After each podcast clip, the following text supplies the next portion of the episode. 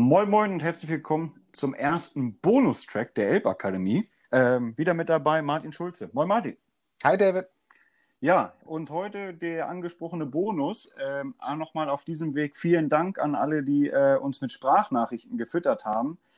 Und hier sind die Antworten von Sven. Viel Spaß dabei.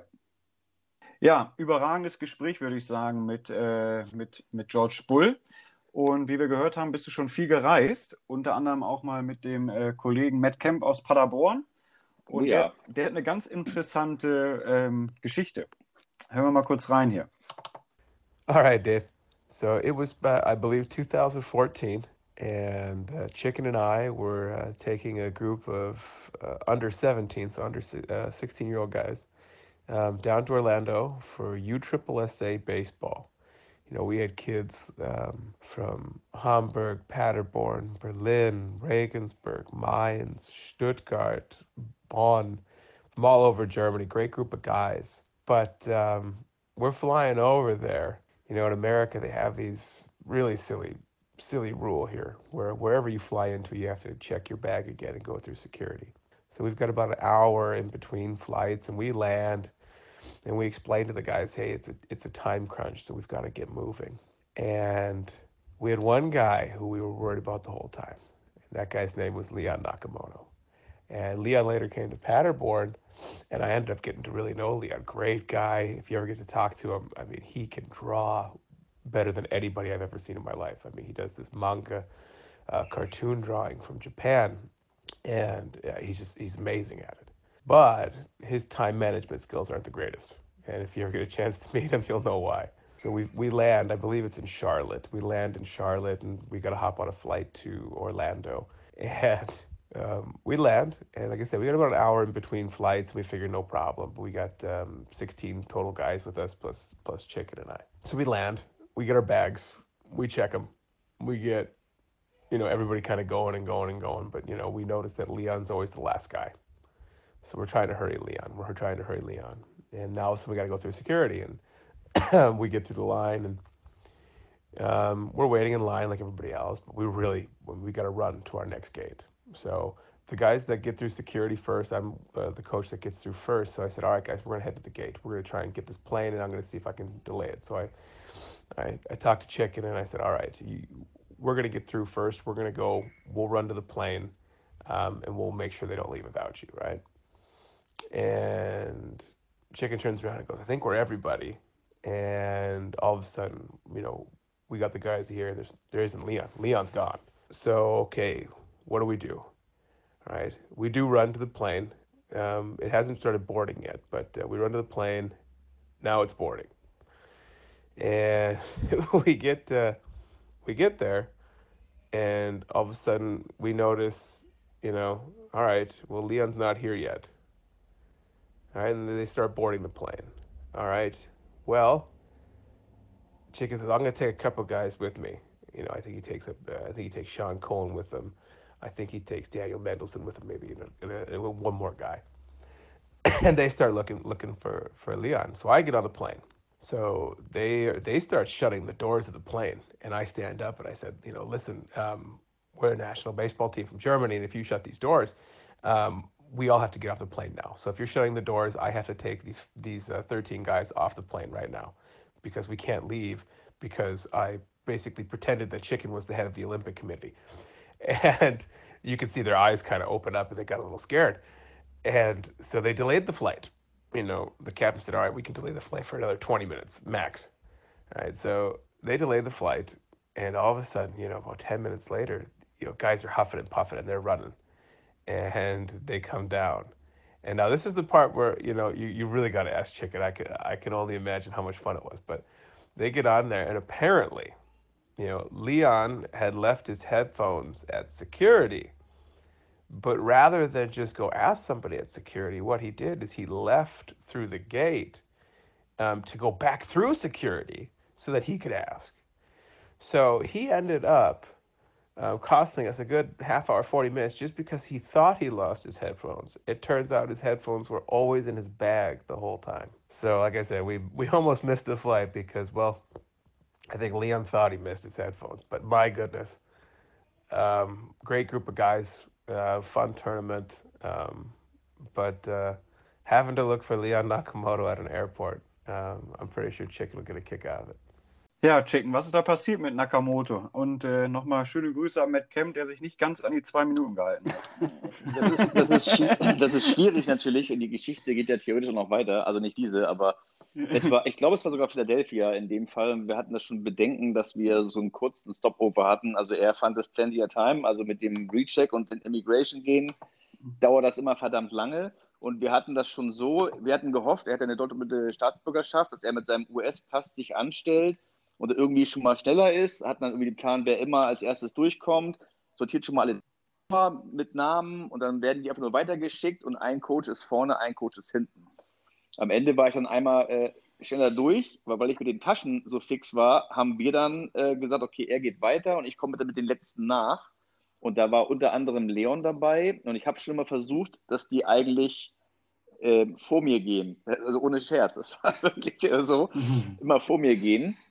Und dann äh, kamen wir dann durch die letzten, wir mussten auch bei dem letzten äh, internen Security-Check gar nicht mehr Jacken ausziehen und Sachen. Also da waren die total unamerikanisch, äh, muss man fast sagen. Sind dann durchgekommen und dann biegen wir, ich, ich, weiß gar nicht, wer die anderen beiden waren, also vier, drei Spieler und ich waren das noch.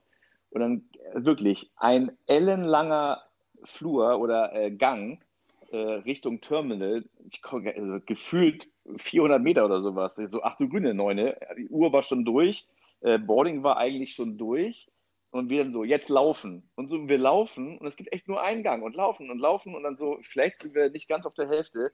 Da sagt dann der neben mir so, äh, du, Leon ist weg.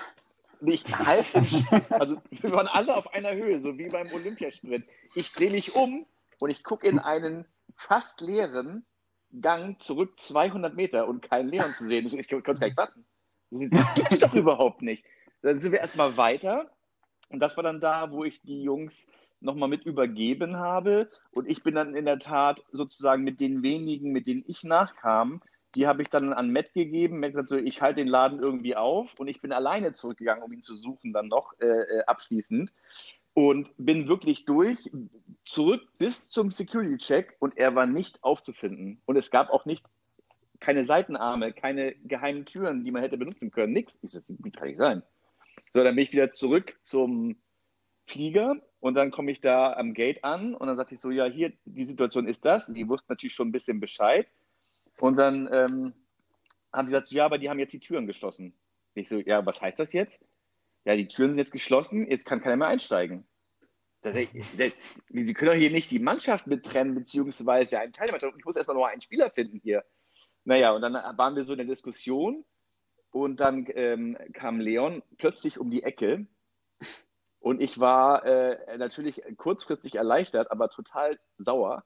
Und ich habe den da am Gate wirklich sowas von zusammengeschissen und zwar auch laut, dass dann alle auch ein bisschen unangenehm berührt waren, sage ich mal. Und haben dann gesagt, ja, was machen wir, was machen wir? Und dann war halt erstmal, äh, die Tatsache war, wenn die Türen einmal geschlossen sind, kann nur der Pilot entscheiden, ob sie wieder geöffnet werden. Und dann haben die nochmal Funkkontakt aufgenommen, die Situation erklärt. Und ich glaube, Matt hat ja auch aus seiner Geschichte, kommt man das gut hören, äh, mhm. äh, sein eigenes dazu beigetragen. Äh, und dann äh, hat der Pilot gesagt, wir machen nochmal auf. Und natürlich war dann so, wie man sich das vorstellt, wenn man irgendwie tausendmal aufgerufen wurde und man kam nicht und man taucht als letztes in der Maschine auf, der frenetische Jubel war uns sicher. auf jeden Fall. Und ähm, es war äh, tatsächlich sein Handy, was er gesucht hatte, nicht seine Headphones, aber das war ja ähnlich. Ah, okay. Und ja. Matt hat aber so viel Gefallen an der Geschichte gefunden, dass er der Attaché ist so ungefähr und ich bin äh, der Präsident der Olympischen dass wir dann in Orlando und ich hatte das vorher minutiös geplant und das Schöne ist, in Amerika kannst du ja auch zwölf Sitzer mieten, ne? wo du halt Teams, also zwölf bis 15 mhm. Sitzer oder halt eben zwölf Sitzer und einen riesen Gepäckraum. Das sind also ganz lange Vans. Und wir hatten extra zwei, weil wir viel Gepäck hatten und weil wir eben auch eben genügend Leute hatten. Kommen da an. Ja, hier, was ist da los? Kriegen wir das? Ja, ja, alles da. Der eine wird fertig gemacht und naja, am Ende haben wir dann einen bekommen mit anderthalb Stunden Wartezeit und so einen kleinen Charan-Style. Sag ich so, Leute, wie soll das denn funktionieren? Und es, ja, wir haben nachher eine Lösung gefunden, dass wir irgendwie alles plattgelegt haben im Charan und alle Gepäckstücke waren im Charan mit noch irgendwie einem Spieler oder sowas. Äh, und dann der Rest hat sich bei uns reingeklemmt und wir haben dann dafür einen fünften Sitzer gehabt. Das hat gerade so gepasst. Und ich dachte so, okay, das kann so nicht bleiben. Wir fahren die ganze Woche hin und her zum Platz. Das waren so 30 Minuten oder so Fahrt, glaube ich. Und dann ähm, dachte ich, jetzt rufen wir da an. Und dann kam von Matt der Vorschlag, so, das machen wir jetzt genau so. Ich rufe jetzt an, du rufst als erstes an mit, da musst du ein bisschen mehr gebrochen Englisch sprechen, dass man das Deutsche hört, als vielleicht üblich. Und dann übernehme ich, aber du darfst dich ruhig ein bisschen aufregen. Und dann habe ich natürlich mich aufgeregt, wie schlimm das alles ist und dass wir hier zu äh, äh, den großen Spielen so ungefähr kommen. Dann hat er übernommen. Ja, ich bin hier der zuständige Dolmetscher und äh, eine ganz tolle Geschichte äh, inszeniert. Am nächsten Tag war das Fahrzeug da. Wir mussten für den Einwagen gar kein Benzin bezahlen, konnten alles sozusagen einreichen, haben die alles erstattet. Und die haben da auf ganz schnell gemacht. Aber das war wirklich eine ganz, äh, auch eine ganz lustige Anekdote mal wieder, äh, die ich da mit Matt hatte. Und das war echt äh, ein grandioser Trip. Das Einzige, was nicht so grandios war, dass einige Spiele echt um 8 Uhr begonnen haben. Also Game Time um 8 mit Vorbereiten. Oh. Das waren echt frühe Tage teilweise. Ja, und dann warst du ja auch immer bei den Camps logischerweise als äh, Trainer zugange. Äh, man teilt ja immer die, die, die Camper in drei verschiedenen Teams auf. Und da hat äh, Kollege Mitch Franke noch mal was. Also in der Geschichte der der Camps ist, glaube ich, der Chicken einer der besten Coaches gewesen, der meistens das Coach des Team 3 hatte. Und äh, George hat immer von A, B, C immer die Spieler so zugemacht. A, B, C, 1, 2, 3, 1, 2, 3, 1, 2, 3, 1, 2, 3. Und Chicken hat dann immer die schlechtesten Spieler gekriegt oder die jüngsten und die kleinsten. Und dadurch hat er halt meistens immer die wenigeren, also die schlechteren Spieler gehabt. Und ist mindestens im Halbfinale gewesen, hat das Finale dann, also im Finale gewesen und hat dann halt entweder gewonnen oder verloren, wenn er noch einen Pitcher hatte. Aber eigentlich mit der Ehrenrunde, du musst ja dann nochmal gegen den dritten spielen, also als Dritter gegen den zweiten. Und ähm, ja, das war eigentlich immer einer der Geschichten, dass Chicken immer mit Ehrgeiz gekämpft hat und auch Pitcher rausgenommen hat und wieder neue rein und viel gewechselt hat, strategisch, um halt den Sieg einzufahren. Also Chicken ist sehr ehrgeizig und hat halt auch bei den ganzen Spielen immer versucht zu gewinnen. Und äh, das muss man ihm echt hoch anrechnen, dass er trotz der geringeren Waffen quasi den Kampf bestritten hat und äh, meistens auch gewonnen hat. Und er war eigentlich einer der viele, viele, viele Camps gewonnen hat auch.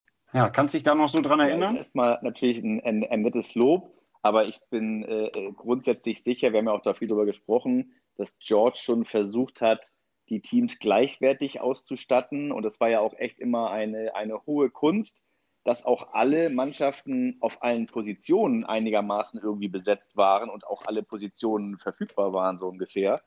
Äh, und das Schöne eigentlich insgesamt daran, war, dass es jeder, jeder Coach hat es so ernst genommen und hat es auch den Spielern vorgelebt. Also das heißt, wir haben wirklich gesagt, hier, Training ist Training, das Lernen ist schön, aber wenn wir spielen, wollen wir gewinnen. Und jeder hat sein Team heiß gemacht und das alle so mitgemacht haben. Deshalb gab es auch so ah, tolle Spiele, spannende Spiele und natürlich auch witzige Situationen, wenn mal irgendwie dann doch was schiefgelaufen ist und dann, wo man Coach gegen Coach so ein bisschen seine Späßchen gemacht hat. Das hat eben aber das ganze Produkt auch dann wieder so wertvoll gemacht, weil die Kinder haben sich insgesamt, würde ich alle sagen, echt ernst genommen gefühlt und auch eingesetzt gefühlt.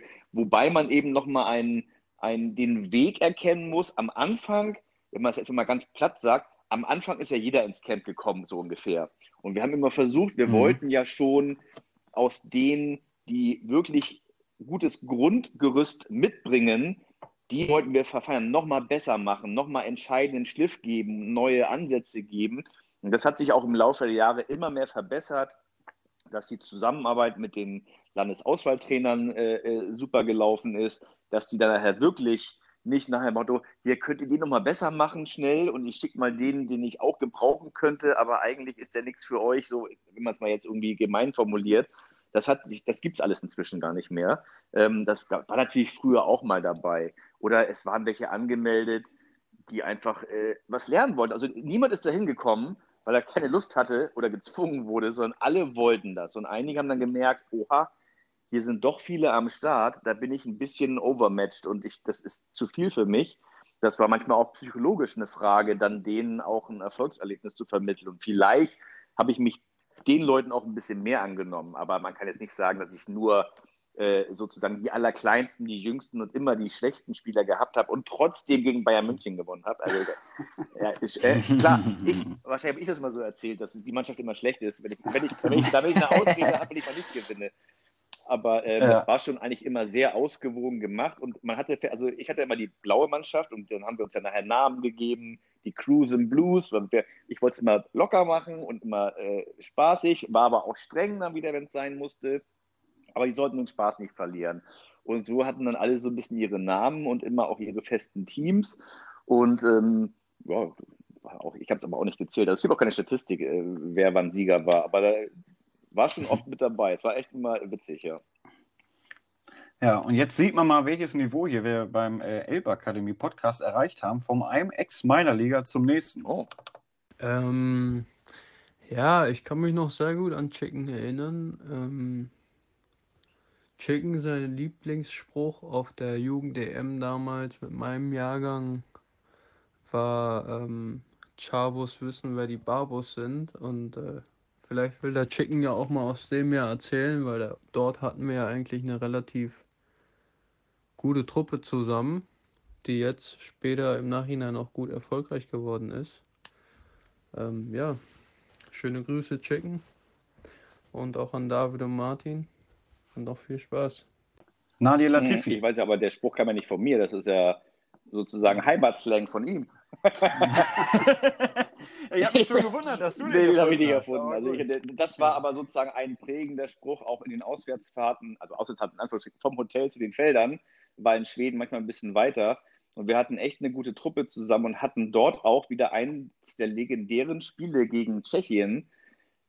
Und ich habe noch nie ein Spiel erlebt, wo es so viel und so starken Wind gab, der reingepustet hat sozusagen. Und wir hatten natürlich echt viele Line Drives, Flyballs und die sind alle runtergedrückt und das war, und irgendwie haben wir es nicht geschafft, äh, jetzt mal zu sagen, lass uns mal mehr Groundballs probieren, weil das war halt vom Pitching halt auch schwierig.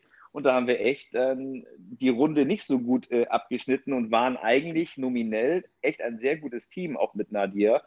Und ähm, hatten dann aber nachher nochmal so dieses, dieses Spiel um Platz 3, meine ich, war das, wenn ich mich richtig erinnere, gegen Russland und haben da dann gewonnen und mussten, ich sag mal, zu unserer Freude, äh, zu deren Unfreude mit denen zusammen im Bus fahren.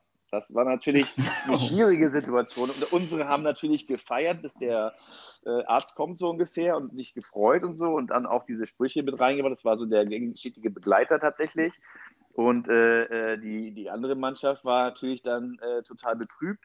Und irgendein, ich wüsste jetzt nicht mehr, einer von den Coaches konnte irgendeinen deutschen Satz, der natürlich ein bisschen unter der Gürtellinie war, den hat er dann einmal mhm. rausgehauen, dass es ein bisschen ruhiger wird. Dann haben wir ein bisschen zur äh, Vernunft äh, äh, aufgerufen und äh, deeskaliert, aber ja, das war halt unglücklich, dass man sich da einen Bus teilen musste, natürlich. Aber das war halt eigentlich auch äh, ein sehr angenehm, also eigentlich, das ist das Schöne daran gewesen. Also wenn ich echt zurück mich erinnere, unabhängig auch vom Leistungslevel, waren das auch echt immer sehr angenehme Jungs. Also es, es gab wirklich keinen ganz üblen Querulanten oder der irgendwie alles kaputt gemacht hätte, so wirklich und die ganze Stimmung versaut hätte. Und da hat das Scouting grundsätzlich schon super funktioniert, weil wenn mal sowas im Raum stand, haben wir über die Spieler auch gesprochen und auch mit ihnen gesprochen. Und die meisten haben sich dann entweder gefangen oder eingekriegt oder wurden halt zurechtgerückt. Aber es war deswegen einfach auf jeder Reise immer wirklich ein angenehmes Miteinander, auch außerhalb des Feldes. Und das muss ich sagen, in so einer langen Zeit, äh, das ist wirklich toll, dass das so gewesen ist.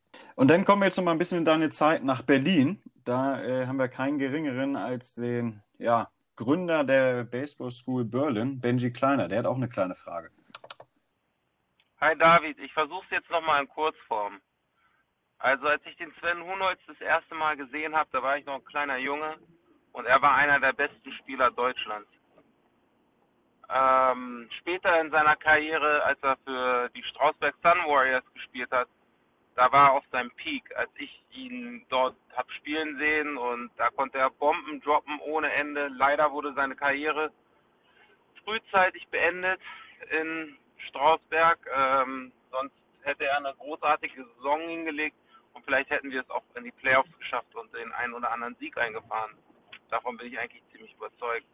Ansonsten bedeutet der Chicken sowieso eine ganze Menge für Berlin, denn ähm, er war neben einigen wenigen anderen wirklich das Aushängeschild für den deutschen Baseball als Deutscher in Berlin und Umgebung. Ja, klar war da noch ein George Bull und noch ein Billigan Race und noch der ein oder andere, aber ähm, Sven war schon einer der allerbesten Spieler am Schlag und auch von der Einstellung her.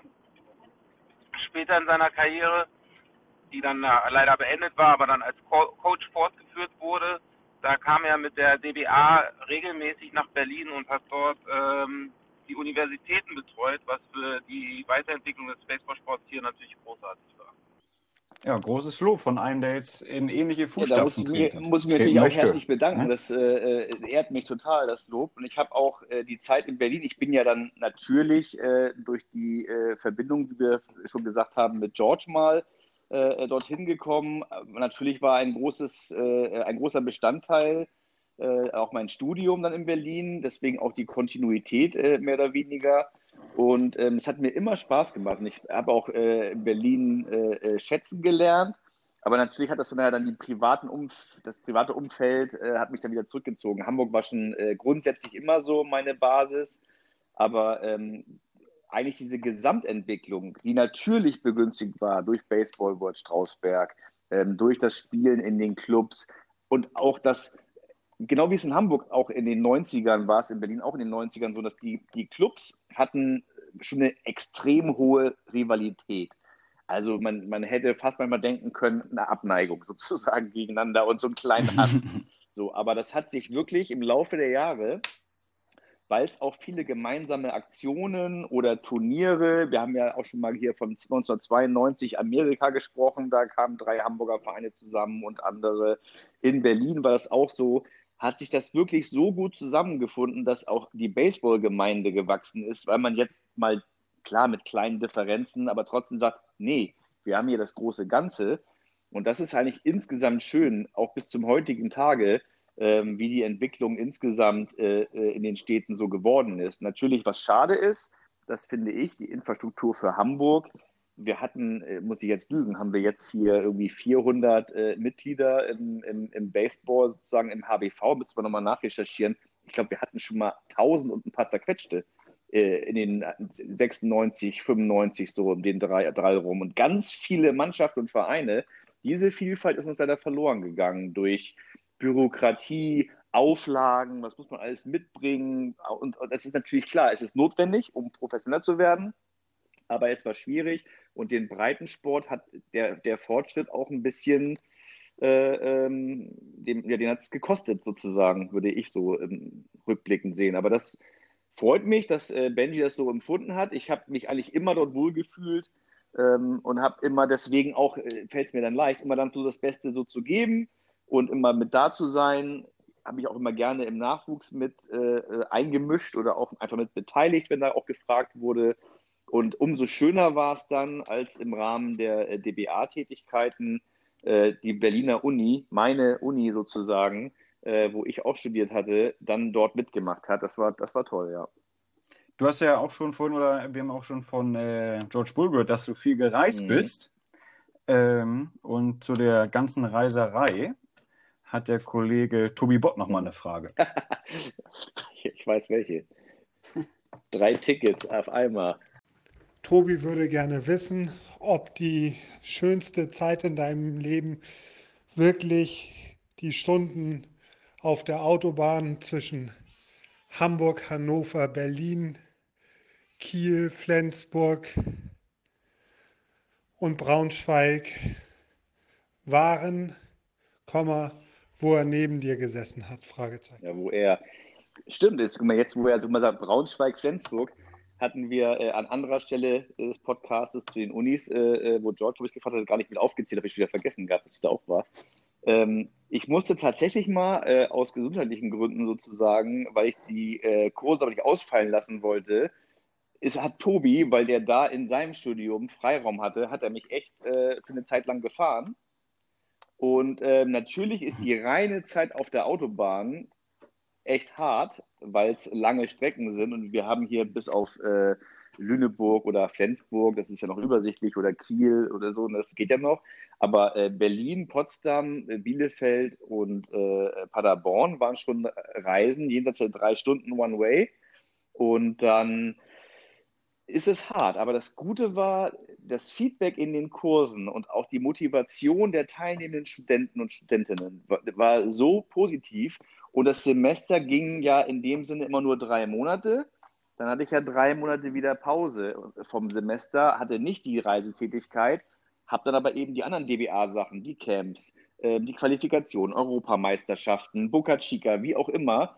Und dieser Wechsel hat das dann immer, also immer wenn es gerade anfing zu nerven, war es zu Ende und deshalb hat man das gut, oder ich konnte es deswegen auch gut verarbeiten, habe es nicht als Stress empfunden, aber in der Zeit, in der mich Tobi mal fahren musste, wirklich, weil ich da äh, Bandscheibenprobleme hatte, ähm, ich weiß nicht, ob er darauf auch noch anspielen wollte, sind wir einmal nach Berlin gefahren, über die A24, die man ja so kennt. Und ich habe es ihm noch vorher mehrfach gesagt, dass immer hier mal gucken und wenn 120 kommt, hier blitzen sie ganz viel. Und er hat es wirklich geschafft, wir sind nach Berlin gefahren, rüber nach Potsdam und wieder zurück. Und an dem Tag ist er dreimal geblitzt worden. War schon nicht schlecht. ja, das ist nicht schlecht. Ja, und dann fragt Yannick der Stappen, der unter anderem 2019 Europameister geworden ist, ähm, folgende Frage. Wie war deine Zeit bei der DBA? Also meine Zeit bei der DBA, da, da, kann man ja nur, da müsste ich ja im Superlativ immer sprechen. Was mir, äh, äh also was mir eine große Freude bereitet hat, dass immer mal wieder äh, einer, ich sag mal, meiner Jungs sozusagen, der Hamburger Jungs, der Steelers, auch mit im Boot war. Und dass ich zwei EM-Titel mit Simon Bäumer ähm, erleben durfte, sozusagen. Und da gibt es auch zwei schöne Fotos, die ich zu Hause habe. Das eine, da ist er noch einiges kleiner als ich. Und das nächste, da ist er schon einiges größer als ich. Und das war gar nicht lange auseinander. Das war auch ganz lustig. Und es tut mir äh, fast natürlich leid, den dritten Titel, das war ja durch die äh, strukturelle Veränderung und auch durch meine dann andere berufliche Umorientierung, nenne ich es jetzt mal, habe ich dann oder konnte ich dann eben äh, 2019 äh, gar nicht mehr teilnehmen. Also DEM habe ich nicht mehr miterlebt. Das war sozusagen mein letztes Jahr, hm. äh, war vorher ausgelaufen, wenn man so will. Und ich habe 2019, weil ich ja mal ein bisschen ähm, kommunikativen Vorlauf brauche, um den Unis dann auch zu sagen, dass das jetzt auch eingestellt wird, und die Uni, die letzte Uni habe ich dann mit Juli 19 in Hannover äh, sozusagen beendet. Und ähm, deshalb war ich noch da für die DBA tätig, aber habe eigentlich schon äh, die meiste Zeit dann eben hier im, im Bereich äh, Träger äh, für Kitas und so äh, was gemacht. Und das war halt eben, ja, also man muss echt immer sagen, immer große Erinnerungen. Das äh, kann ich, da kann ich mich auch nur jedes Mal, habe ich übrigens auch schon, aber man kann es nicht oft genug bei George sich bedanken, dass ich in dem Moment auch die Frage gestellt bekommen habe, machst du mit? Und ich habe das wirklich genossen. Und äh, man hat so viel erlebt, auch Menschen kennengelernt, auch hoffentlich Kinder positiv motiviert, dass die auch dann, das ist das Schöne, dass man mit Misserfolgen umgehen lernt. Es gab ja auch nicht immer nur alles war toll, sondern es gab auch viele, die haben dann äh, nach irgendwie einer Maßnahme dann den Cut mal nicht geschafft ähm, und das war manchmal gar nicht der Grund, dass es schlechte Spieler sind, sondern dass wir, wie wir es mal sagen mussten, ja, wir können halt eben nicht äh, 14 Second Basemen mitnehmen. Wir müssen ja auch einen Centerfielder haben und einen Catcher und einen Shortstop. Äh, und manche hatten ihre mhm. speziellen Positionen. Und das war immer sehr, sehr, sehr schwer in einigen Jahrgängen, ähm, Leuten zu sagen, dass sie nicht dabei sind, obwohl man sie eigentlich nichts mitgenommen hätte. Aber die Erinnerung an die DBA ist einfach toll, weil ich finde, das ist eins, ein Premium-Produkt für Baseball in Deutschland. Und was mir daran auch am meisten gefallen hat, dass es eben übergreifend ist und dass die Zielstellung, klar, der Sitz ist in Paderborn und man äh, kann da interpretieren, wie man möchte, aber die Zielstellung ist und bleibt, wirklich den Baseballsport in Deutschland voranzubringen. Und ich glaube, dass die Erfolge und die Struktur das eigentlich auch äh, belegen, definitiv. Und ähm, was soll man sagen? Was denke ich, also das ist Das ist eigentlich ein Großteil meines Lebens, definitiv, von 2003 bis 2018 oder 2002 vorbereitend, aber es ging ja dann erst wieder los, wie wir auch gehört haben. Das, sind, das waren unglaubliche äh, äh, Jahre, definitiv. Und man merkt auch schon, umso mehr Hochachtung äh, habe ich auch so äh, vor George. Es ist auch, wenn du nicht mehr 25 bist, einfach eine andere körperliche und mentale Belastung, nur eine Reise durchzuführen und Kinder zu beaufsichtigen und zu trainieren. Und das Training an sich, also 150 Fangos äh, mal in fünf Stunden hauen und dann morgens mit denen noch irgendwie anders anleiten, dann abends hin, dann den, den, den Flohzirkus hüten, nächste das Gleiche. Das ist mir natürlich auch in den ersten zehn Jahren bestimmt leichter gefallen als in den letzten Jahren. Dann kommt die nächste Frage von Coach Alex Salai. Gute David. Also pass auf, mir ist wirklich etwas eingefallen ähm, zum Chicken. Ich weiß nicht, ob du das weißt oder ich weiß gar nicht, wie viele Leute das wissen. Ähm, es ist eine alte Story, die der George immer früher erzählt hat. Und zwar gab es im Jahr 1995 ein, ähm, ja, ich will nicht sagen, dass es ein All-Star-Game war, weil es war keins. Und zwar gab es eine Baseball-Promotion in Offenbach bei Frankfurt, wo 1995 äh, damals ehemalige Major League-Spieler ein Freundschaftsspiel gegen die deutsche Nationalmannschaft gespielt haben, was so ähnlich aufgezogen war, war wie halt so ein All-Star-Game in den USA mit Home Run Derby etc. Und auf jeden Fall habe ich gehört, also ich bin mir ziemlich sicher, dass der Chicken das Home Run Derby gegen die ganzen ehemaligen Major League Stars damals 1995 gewonnen hat.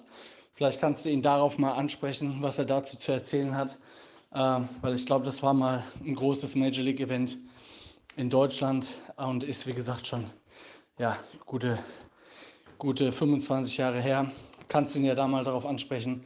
Da würde mich mal die, die richtige Geschichte zu interessieren, wenn ich jetzt nicht schon zu spät bin. Danke. Also, Chicken, stimmt das? Hast du gegen einen Ex-Major League einen Home Run Ja, also, also äh, fangen wir mal vorne mit den Reihenfolgen an. 1995 war das erste Mal, dass so ein MLB Legends Day in Offenbach im Fußballstadion stattgefunden hat. Und da haben wir am Anfang gut mitgespielt. Ähm, und dann musste man sagen, war die Taktik des Coaches, dass wir dann halt einen Junkballer aufsetzen, weil natürlich die alten Jungs, die schwingen wahrscheinlich dann vorbei und dann kommt der Ball eine halbe Stunde später an. Aber ich habe im Leftfield gestanden und der war in Offenbach, glaube ich, bei 120 Meter der Zaun und das Rightfield ein bisschen kürzer. Ähm, ich war mit dem Zaun immer an der Wand, um noch den Ball zu fangen oder habe hinterher geguckt nachher. Also die konnten, die konnten gut warten, die Rechnung ist nicht ganz aufgegangen. Da gab es aber noch keinen Home Run Derby, meine ich. Äh, zu 95, äh, 95 muss ich aber sagen, Klaus Knüttel ist da hinterher nochmal schön interviewt worden auf DSF, weil er drei Home Runs gehauen hat gegen die äh, Amerikaner.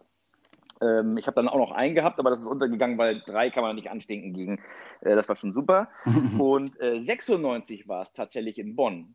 Da war das nochmal ein bisschen größer aufgezogen. Da waren, glaube ich, echt knapp, knapp über 5000 Zuschauer. Und äh, da war vorher auch drumherum, da war Harry Flint auch noch 95 äh, dabei äh, als Catcher der Nationalmannschaft ähm, mit diesem Funtech äh, Hitting Park. Das war, da war so eine ganze Zeit, da haben die Major Liga mit Kindern Camps gemacht, da war das ganze Wochenende war Betrieb und unter anderem war das äh, war ein Spiel der Nationalmannschaft äh, dann äh, gegen die ehemaligen äh, MLB All-Stars und da gab es tatsächlich vorweg ein Home Run Derby und ähm, da hatte nachher ich glaube, wir waren zu zweit im Stechen. Dann nach der ersten Runde waren noch zwei über. Der andere hieß Dan Briggs. Der war bei den Cincinnati Reds unter anderem und bei anderen Mannschaften. Und der wollte dann aber unbedingt auch mit meinem Schläger schlagen. Also ich hatte damals so eine äh, Alu-Prinzenkeule natürlich, wie es immer so ist, damit die Bälle weit mhm. fliegen, ohne dass man was tun muss. Und ähm, da sagte er so, ey, ist es nur fair, dass ich den gleichen Schläger nehme? Da sage ich, klar ist das fair, aber wenn ich gewinne, dann kriege ich was von dir, was ich gut finde. Und ähm, dann haben wir halt nochmal äh, da das gemacht. Und da gibt es auch noch einen super Beitrag. Äh, der lief, glaube ich, bei unserem Legends Day äh, auf dem äh, Fernsehen. Also der, der, Beitrag vom DSF ist bestimmt eine Viertelstunde. Und ein kleiner äh, ähm, äh, Ausblick daraus ist Zusammenfassung vom Home Run Derby, wo ich dann wortwörtlich den Amerikanern zeige, wo der Hammer hängt. Aber der Hintergrund, der viel lustiger war, war, Dennis Brown war ja unser Nationaltrainer und hat dann die Key geworfen. Und ich muss zugeben, ich habe auch viele Bälle mir angeguckt, weil sie mir nicht gepasst haben und habe auf die echten Kirschen gewartet und habe dann deswegen auch eine sehr gute Ausbeute gehabt, muss man sagen. Äh, der Dan Briggs, der hat so die meisten einfach, der hat gar nicht geguckt, wo die sind. Und der hat auch echt Bälle, die low outside waren, trotzdem über den Zaun gepult teilweise. Das war schon echt beeindruckend. Aber unterm Strich hatte ich tatsächlich irgendwie zwei mehr als er oder so und habe dann tatsächlich gewonnen, ja. Die Trophäe habe ich auch noch irgendwo rumstehen hier. Und Ja, was hast du von gut. ihm bekommen? Äh, sein, er hat so ein, äh, von den Reds so ein, ein cooles Warm-Up-Teil gehabt, äh, irgendwie, was ich super fand. Und er hatte so, ist das okay so? Und ich so, ja, super. Cool. Ja, und dann fragt äh, der Kommissar Gordon, was früher mit den Platzverhältnissen los war teilweise. Moin Chicken, hier ist Gordon, der Schissel. Ich wollte mal nachfragen, ob du dich erinnern kannst, als wir uns mal zum Heimspiel am Langenhaus getroffen haben, bei eigentlich ganz gutem Wetter. Es hatte kaum geregnet und plötzlich stand der Platz doch unter Wasser. Und du da mit Cat Wiesel nochmal klären musstest, warum der Platz nass war, obwohl es kaum geregnet hatte. Weißt du noch? Also weißt du noch, weil pff, es, es gab bestimmt so einen Tag, ich, war- ich kann mich noch gut erinnern, ähm, dass Catwiesel und ich hatte ihm, ich musste, ich musste ihn versuchen zu beruhigen und zu beschützen, würde ich am Ende sagen, weil er hat irgendwie vergessen, die Beregnungsanlage abzuschalten. Und die hat die ganze Nacht, weil die, das war irgendwie, der Platz war ganz trocken geworden, weil, wie Gordon schon sagte, eigentlich gutes Wetter war, eine gute Wetterphase. Und er hatte dann irgendwie angefangen, ein bisschen zu wässern zum Wochenende hin und hat das auf manuell laufen lassen irgendwie, wenn ich mich richtig erinnere. Und dann hat er das ausgemacht und dann war aber die Zeitschaltuhr noch an, dann ist es nachts irgendwie, ich weiß nicht wie viele Stunden, die ganze Nacht durchgelaufen und hat den, den Platz unter Wasser gesetzt dann. Und dann, äh, weiß ich nicht, ich weiß gar nicht mehr, was wir uns da haben einfallen lassen. Ich war da auch, glaube ich, gar nicht jetzt irgendwie voll in Charge oder war ich da in Charge? Ich weiß es nicht mehr. Aber das kann sein, dass ein Spiel ausgefallen ist. Ja, na gut, aber dafür hat der Catwiesel auch viele Sachen, die er sehr gut macht. Ja, uns, ne? Aber es war, äh, das war nicht so wie in Bull Durham, wo wir nachts hingefahren sind, um das anzustellen, weil wir nicht spielen wollten, sondern das war tatsächlich ein äh, äh, ungewollter Unfall. Ähm, ob der uns jetzt da zu Pass kam gerade, ich weiß gar nicht mehr, wer der Gegner war, hätte er das mitgeliefert noch, wer die Partie war und dass wir, keine Ahnung, äh, wir mussten Doubleheader spielen, weil es ein Nachholspiel war und hatten kein Pitching mehr. Und dann hätten wir jetzt eine Story drehen können, tatsächlich. Okay. Ja, damit du das Home Run Derby gewinnen kannst, braucht es ja unter anderem einen Schläger. Und da hat äh, Martin Schulze, hätte ich beinahe gesagt, Finn Schulze, eine Frage aus unserer Akademie. Hallo Sven, hier ist Finn Schulze. Ähm, wo hast du deine Ausrüstung früher in den 70er Jahren eigentlich her? Sag mal.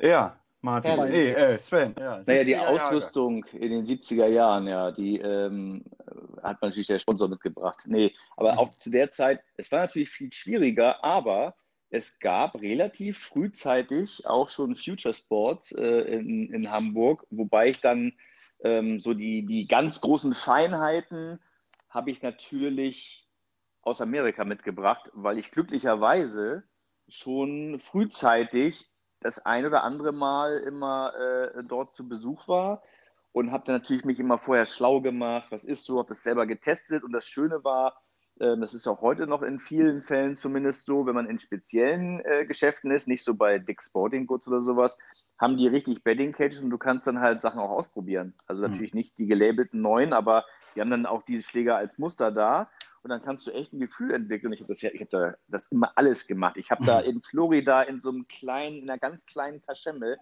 habe ich mal meinen ersten richtig äh, tollen äh, Gold Glove gekauft. Den hatte ich zwölf Jahre und der war eigentlich immer noch geil, aber weil ich mal was anderes haben wollte, habe ich mir was Neues gekauft. Also da habe ich wirklich auch gute Sachen bekommen. Und ähm, ja, mein Glück war, dass ich eben die Reisetätigkeit auch schon vorher privater Natur oder ein Austausch, ähm, wenn auch immer nur kurz. Ich, hab, ich war nicht ein ganzes Jahr in Amerika, sondern immer eher in äh, Ferienzeiten. Und da habe ich mir die, die wesentlichen Sachen äh, tatsächlich gekauft, ja. Importieren war da halt noch nicht so und wenn auch zu teuer. Hm. Ja, du hast es schon erzählt, du hast viele kleine und große Erfolge gefeiert als Spieler. Und da hat Yannick noch mal eine kleine Frage zu. Yannick Derstappen. Was war dein persönlich bester Moment in deiner gesamten Karriere? Das ist eine, also eine schwierige Frage ist es deswegen, weil eigentlich muss man sagen, muss es ja gewesen sein, die äh, äh, das Jahr 2000 mit der Triple Crown, aber weil es für mich persönlich statistisch so ein schlechtes Jahr war, fällt es mir schwer, dass es wirklich sofort klar ist. Ein deutscher Meister zu werden, hat ja nur einmal geklappt bisher äh, für die Hamburg Steelers leider. Ähm, war natürlich absolut grandios und es war eine monströse Feier, damals auch im kleinen Clubhaus. Und ähm, zum, also weiß ich gar nicht, wie viel da auch dann äh, in der Feierlaune sozusagen auch auf dem Teppich gelandet ist an Getränken, weil immer alles nach oben geflogen ist. Äh, da haben wir ja tatsächlich, um nochmal bei den Anekdoten zu bleiben, den Wanderpokal, möchte ich jetzt nochmal ausdrücklich betonen, ähm, den wir dann vom DBV bekommen hatten und ja wieder abgeben mussten. Den konnten wir so nicht mehr abgeben, weil wir alle unsere Namen reingeritzt hatten in der Feierlaune. Und das war dann halt nicht so klassisch. Also da wurde der irgendwie ausgetauscht. Und ähm, eigentlich ist es aber trotzdem der Tag, äh, wo wir mit der Nationalmannschaft gegen die MLB Legends, auch wenn die schon teilweise sechs Jahre aus ihrer Karriere raus waren, äh, gewonnen haben. Einer sogar noch länger oder einige sogar noch länger als sechs Jahre. Ähm, und wo ich das Home Run Derby gewonnen habe. Das war für mich persönlich natürlich ein cooles Gefühl, muss ich sagen. Aber als Nichtspieler war wirklich die zweite EM, wo auch alle Hochkaräter anwesend waren und wir auch echt eine richtig harte Gruppe, wo schon die Besten mit drin waren, fast äh, hatten. Das war äh, als Trainer für mich das ähm, absolute Nonplusultra-Erlebnis. Ja, so viele Geschichten. Da hat Rickard Koch nochmal eine Frage drauf. Moin Sven, Rickard hier. Meine Frage wäre, was vermisst du persönlich am meisten am Baseballspielen, jetzt da du nicht mehr spielst? Am meisten ist eigentlich ganz einfach, dass ich nenne es einfach mal ganz äh, lapidar, das Abhängen mit den Jungs. Also nicht mal nur, was auf dem Spielfeld ist, sondern das drumherum. Und was mich damals nach Hamburg geführt hat, wo wir mal darüber gesprochen hatten, äh, in, meiner, in meinem Startclub äh, war halt eben die Motivation nicht so groß. Ich habe habe das Glück gehabt, dass ich mit ganz vielen Spielern mich umgeben konnte, die die ähnliche Einstellung hatten wie ich. Die wollten also trainieren, die wollten besser werden, die wollten gewinnen. Und auch auf Nationalmannschaftsebene war es natürlich so. Und genau diese, diese Events, wo man dann halt auch mal hinterher sitzt und wo man nochmal auch über Spiele spricht oder auch sich dann über Sachen amüsiert oder wenn man einen auch irgendeinen Mist gebaut hat. Also das gab es ja alles schon mal irgendwie. Ich habe auch mit Ole Drews total viele Anekdoten im Feld. Also da haben wir irgendwie auch ein Turnier gespielt ähm, und wir stehen am Outfield. Ich nenne wieder keine Namen. Und äh, wir spielen auch gegen, ich weiß gar nicht, ob es ein US-Team war oder sowas. Und da kommt so ein Ball.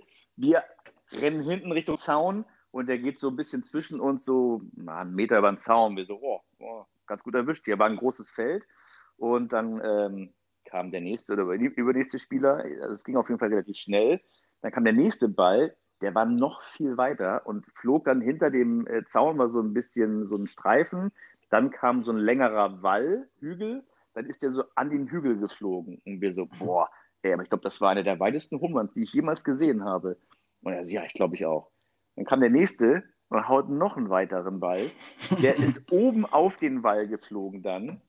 Und wir dann so, ey, aber also mal echt jetzt, das ist aber jetzt echt einer der weitesten, die ich je gesehen habe, oder? Also, also ganz bestimmt. Und ob es jetzt der nächste oder übernächste war, weiß ich nicht mehr. Der nächste hat dann über den Wall und dahinter wurde es gefällt, weil er die Autobahn war eigentlich. Ähm, das haben wir nicht mehr mit, aber wir haben nichts gehört, also keine Unfallgeräusche oder so. Aber der war nochmal so viel weiter, und dass wir dann gesagt haben, so, äh, sagen wir es jetzt nochmal oder lassen wir es lieber? also so eine Dinger, das war auch echt witzig. Aber das, dieses einfach das mit den, mit den Jungs, die genauso fühlen und denken wie du, das vermisse ich am meisten. Ja.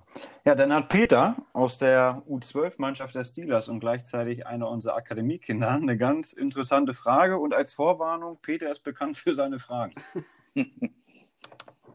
Was ist eigentlich genau dein Job? Also, was hast du zu tun? Ich glaube, die Frage ist auf die Steelers bezogen. Was ist dein Job bei den Steelers? Ah, okay. Das ist natürlich unwichtig, ne? Genau. Ja. Also bei den Steelers, wie man ja weiß, wir sind ein, ein eingetragener Verein, gemeinnützig und jeder Verein muss irgendwo äh, irgendwie geordnet werden. Und äh, alle, die mitmachen wollen, werden Mitglieder. Und die Mitglieder sagen, ja gut, ähm, ich will Mitglied sein und ich will spielen. Aber irgendwer muss das hier auch ein bisschen organisieren. Und dann sagt man sich, okay, jetzt muss dafür einer sich äh, zur Verfügung stellen und die müssen wir jetzt wählen. Und dann gibt es immer einen ersten Vorsitzenden oder woanders heißt es Präsident. Bei uns ist es nur der erste Vorsitzende. Dann gibt es den zweiten Vorsitzenden, den Stellvertreter. Und dann gibt es den Kassenwart, das sind die offiziellen Ämter, die man auch dann äh, beim Amtsgericht eintragen muss, die man auch dann äh, sozusagen steuerlich äh, an, äh, angibt, dann, dass sie genau wissen, wer was hat. Und dann baut man natürlich darunter im Bestfalle noch eine ganz breite Struktur auf von vielen Helfern, die Umpire besorgen, Scorer besorgen, Catering machen, äh, DJ machen und so weiter und so fort, die Spieltage machen oder Eintritt wie Ralf und so. Und wir sind so ein bisschen äh, verantwortlich für das Strategische. Also wir können nichts machen ohne den Verein, wir können nichts machen ohne die Mitglieder, die sollen ihre Ideen bringen. Wir versuchen auch welche mitzunehmen, aber wir versuchen, dass der Verein so gut funktioniert wie möglich. Und je mehr Feedback wir kriegen, auch wenn zum Beispiel mal was nicht so gut läuft, dann kann man ja, wenn man davon erfährt, nur darauf reagieren.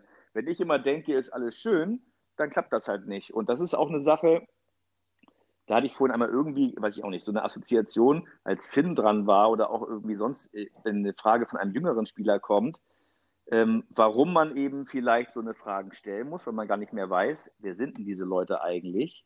Weil wir natürlich öfter präsent sind an Spieltagen der ersten Bundesliga. Wobei, wer das in den letzten Jahren verfolgt hat, er hat auch mitbekommen, zu DBA-Zeiten war ich da auch ganz schön oft nicht anwesend, weil ich eben im Ausland war. Und es tut mir eigentlich immer so ein bisschen in der Seele weh, dass ich es noch nicht so richtig schaffe, meine Anwesenheit auch mal ver zu verteilen. Also auch mal die vierte zu besuchen bei einem Spiel oder die dritte oder die U12 oder die U15. Und das äh, schreibe ich mir zwar immer schon wieder dann für den, fürs neue Jahr in den Jahren. Irgendwie muss es klappen. Aber wenn man eben schon immer diese, diese Bundesliga-Saison hat, wo ich dann auch noch zusätzlich diesen Live-Ticker bediene äh, oder auch mal scoren muss oder wir uns eben auch um die Abläufe kümmern müssen, dann ist natürlich immer schon wieder der ganze Spieltag weg. Und dann habe ich auch noch eine eigene Familie und die haben auch Spieltage. Und leider spielt mein Sohn jetzt äh, nicht Baseball, aber äh, die sind auch, äh, und meine Tochter auch nicht, sind beide im Tennis unterwegs aktuell. Und das ist manchmal schon echt schwierig mit zwei verschiedenen Sportarten. Und ich bin sehr gerne bei meinen Kindern dabei, äh, aber ich bin auch sehr gerne bei den Steelers. Das zu, unter einen Hut zu bringen, das ist schwierig. Und das ist halt auch mein Hauptproblem, warum ich nicht so viel Präsenz äh, außerhalb der ersten Bundesliga zeige, wie ich es eigentlich möchte.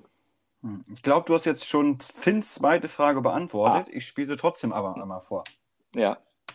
Du hast ja früher ganz viel gecoacht und gespielt.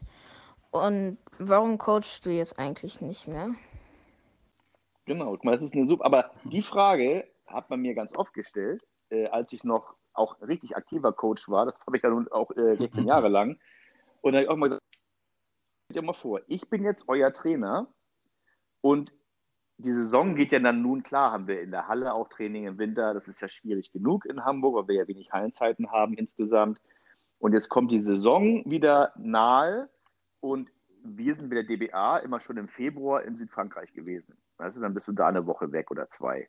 Dann bist du äh, 16 Tage in Boca Chica. Dann machst du die ganzen Camps, die DBA-Camps waren ja praktisch auch äh, Camps äh, als Sichtungslehrgang zu verstehen, wo sich dann die Spieler empfohlen haben. Da hatten wir ja teilweise sechs Camps im Jahr. Dann hatten wir Vorbereitung zur Europameisterschaft und Europameisterschaft. Und ich bin ja immer dort dabei. Und dann ist es natürlich blöd, als Trainer nicht zu Hause zu sein, wenn du eigentlich Trainer bist. Also das heißt, ich wäre immer abwesend gewesen, wie es jetzt auch noch ist. Und äh, wenn man jetzt sagt, gut, jetzt bin ich ja nicht mehr äh, äh bei der DBA dabei, stimmt das zwar, aber ich war früher auch nicht erster Vorsitzender, muss man auch sagen. Das haben andere gemacht.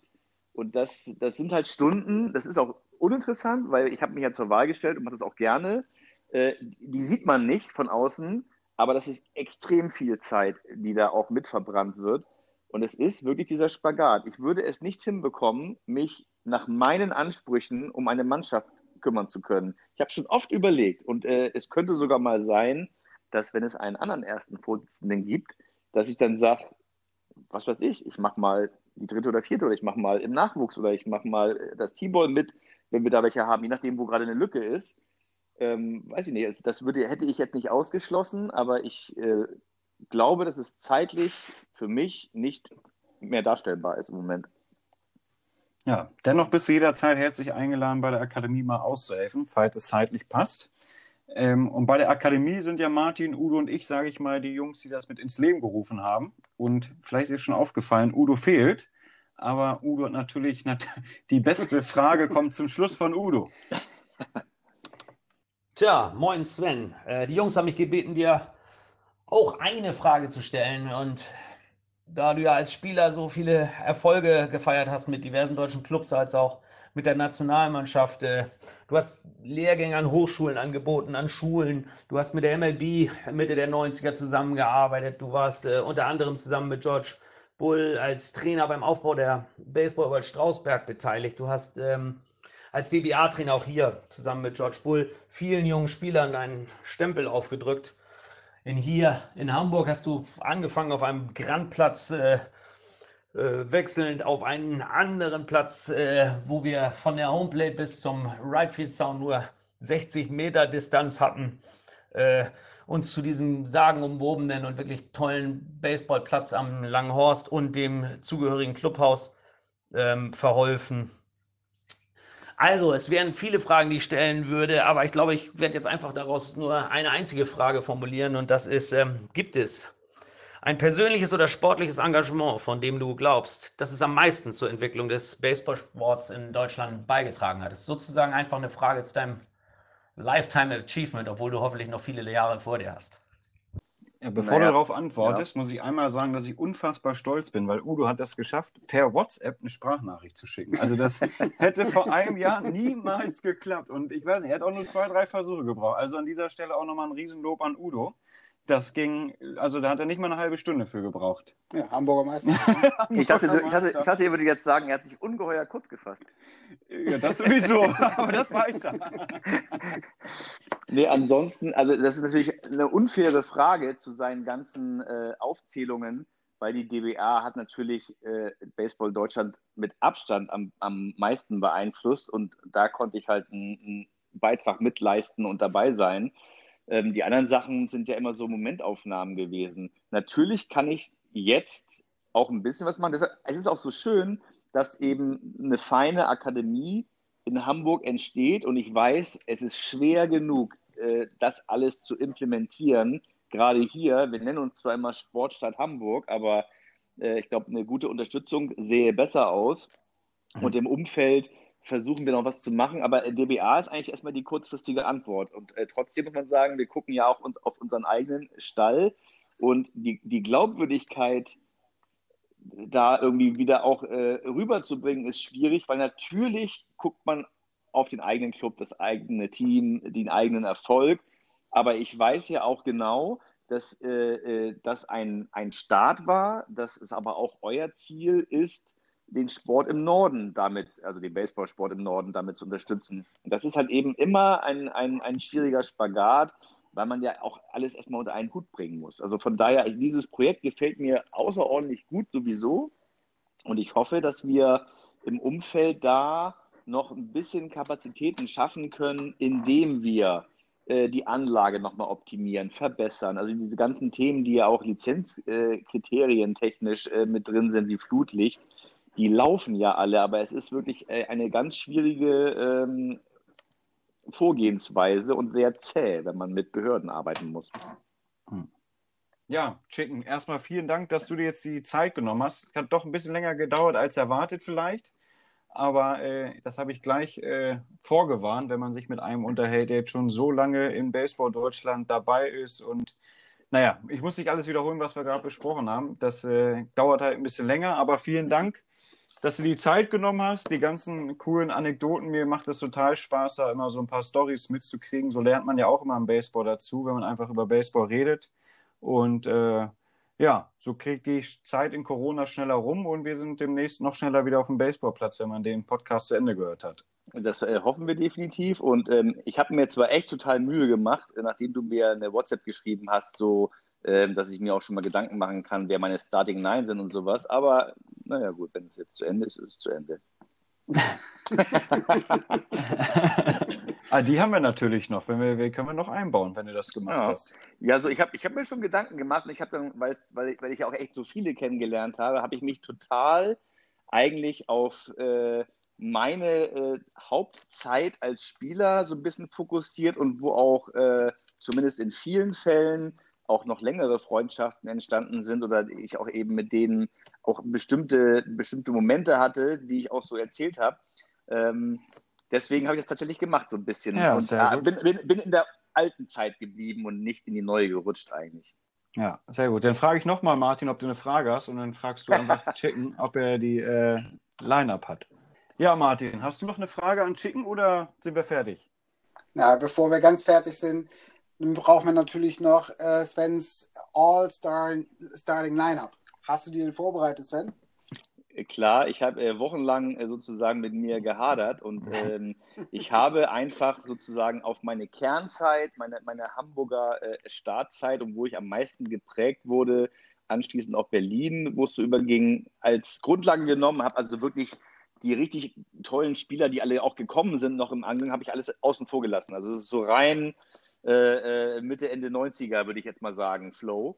Und da habe ich äh, sozusagen mein Lead-Off äh, an Second Base wäre äh, von den Marines Stefan Hagener, mit dem ich auch ein paar gute Spiele mit, dem, mit der Elf gehabt habe. Als zweiter Schlagmann. Ich müsste ihn ins Right Field setzen. Äh, er wäre aber auch ein Backup-Catcher, ist mein Freund aus New York, Lou Pacheco, der auch wirklich sensationell äh, hinter der Platte und äh, am Schlag gespielt hat äh, für die Berlin Bets damals. Mein dritter Schlagmann äh, auf Short wäre natürlich die Legende vom Langenhorst, jetzt äh, damals die Legende vom Romerskamp, Toni Flores. Äh, seinen Bruder habe ich nicht mit reingenommen, obwohl der halt echt gigantisch gespielt hat, aber der war nur sehr kurz hier, das wäre jetzt unfair. Und ähm, unüblich auf äh, fünf natürlich äh, die einzige Wahl, die man äh, auf der Catcher-Position treffen kann, ist Georgie Bull, logischerweise. Den muss man dabei haben. Und ähm, ihm folgt äh, im Centerfield für mich, eigentlich kann er auch weiter vorne sitzen, nur als Lefty kann man ihn gut einbauen, Chris Miller. Chris Miller, ähm, der war auch in Deutschland, der hat auch für die Amigos gespielt, äh, der hat auch hier viel gecoacht äh, in Deutschland, der ist in Südafrika ganz lange gewesen, der war als Scout tätig, war auch mit äh, involviert, als äh, Mitch gesigned hat mit den Brewers und äh, ich zusammen in Berlin gespielt bei den Sluggers und beim Training ist mir das erste Mal aufgefallen, wir kriegen so ein paar Flyballs und äh, ich war da jetzt gar nicht selber drin, aber in dem Moment, wo es dann losging und nicht klar war, wer eigentlich dran ist und ich mich so umdrehe, da war der schon zehn Meter weg. Der hat so einen frühen Jump gehabt und die Bälle gelesen. Von dem habe ich richtig viel gelernt im Outfield, äh, worauf man wann wie achtet. Und das hat sozusagen den Spielfokus viel näher an den Schläger sozusagen gebracht, weil das, diese Frage hatte ich mir damals gar nicht gestellt. Und das war wirklich ein, der war gar nicht so, der war lange nicht so schnell wie ich, aber hat trotzdem viel mehr Raum abgedeckt. Das war unglaublich. Das war also der sechste. Und an sieben natürlich mein äh, Herzensbruder äh, aus den Staaten mit deutschen Wurzeln, so kam er auch nach Hamburg, Marc Sörheide. Ähm, der hatte damals äh, einen 35-32er Aluschläger und hat sogar noch zwei Finger unten weggenommen.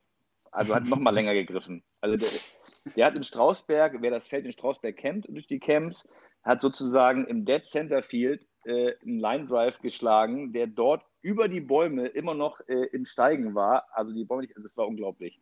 Das war wirklich auch ein gutes Ding. Und dann haben wir schon äh, die acht. Ich wusste jetzt gar nicht, ich hätte mich vielleicht als DH noch reingenommen oder wenn ich einen anderen genommen hätte, hätte ich gerne äh, Volker Kuhlmann als Utility Player reingenommen mit. Also das wusste ich nicht genau, ob das äh, als Trainer meine Nein war oder mit mir inklusive. Ja, du kannst sie als Trainer aufstellen. Ah, siehst du gut. Dann würde ich Ja. dann halt äh, Volker Kuhlmann mit reinsetzen und dann Ole Drews äh, als äh, sozusagen Nummer 9 Double Leadoff äh, im Left Field. Natürlich nur mit Starting Pitcher Michael Weller. Das war Ja. klar. Hättest du das nicht gesagt, dann wäre jetzt auch, äh, Ja, ein Problem in, gehabt. in Relief müssen natürlich Frank Stadler sein und ich hätte dann, um das ein bisschen zu brechen, äh, unseren Spieler aus Berlin, den Gavin Marshall aus Südafrika als Closer. Der Typ hatte einen Splitter, also der, das war unglaublich. Also das, das wären meine, äh, das wäre meine Mannschaft, ja. Ja, cool. Ja, sehr gut. Ja, dann bleibt uns nicht viel über, als einfach nochmal Danke zu sagen, dass du dir die Zeit genommen hast, dass du äh, mithilfst, dass die Corona-Zeit schneller rumgeht, als wir äh, ja, uns das wünschen, hätte ich beinahe gesagt. Genau andersrum, dass es schnell vorbeigeht, dass wir bald wieder auf dem Platz sind und durch den Podcast so ein bisschen Baseball ähm, Legenden den jüngeren Leuten ein bisschen näher bringen. Und ich glaube, das hast du sehr gut gemacht. Also vielen Dank dafür. Ja, sehr gerne. Hat, mich, äh, hat mir echt Spaß gemacht, hat mich gefreut, dass ich da äh, teilnehmen konnte. Und ich äh, hoffe, dass wir tatsächlich äh, mit unseren äh, jetzt äh, in der nahen Zukunft laufenden Anträgen erfolgreich sind und zumindest mal wieder einen Trainingsbetrieb initiieren können. Ja, ja. das wäre das wär auf jeden Fall schön. In der Tat. Also auch von mir danke. Hat mich gefreut. Macht weiter so. Ich schaffe es leider nicht immer alle zu hören. Ich höre mal so wieder quer rein weil ihr euch wirklich, also ihr macht sehr viel, muss man sagen. Ihr habt auch sehr viel Abwechslung, das ist total toll. Und äh, man kommt leider gar nicht hinterher. Aber das liegt auch so ein bisschen am Homeschooling-Effekt. Ich muss es leise sagen, dass ich nicht belauscht werde. das ist nicht immer ganz easy. Aber trotzdem, ja, nee, wirklich super. Es freut mich total, eine Spitzenidee. Und ähm, ich sage nur Daumen hoch und hat mich echt gefreut. Sehr gut. Dann äh, bleibt gesund und bis die Tage. Bis die Tage, sehr genau. gerne. Bis dann. Ciao. Ciao. Tschüss.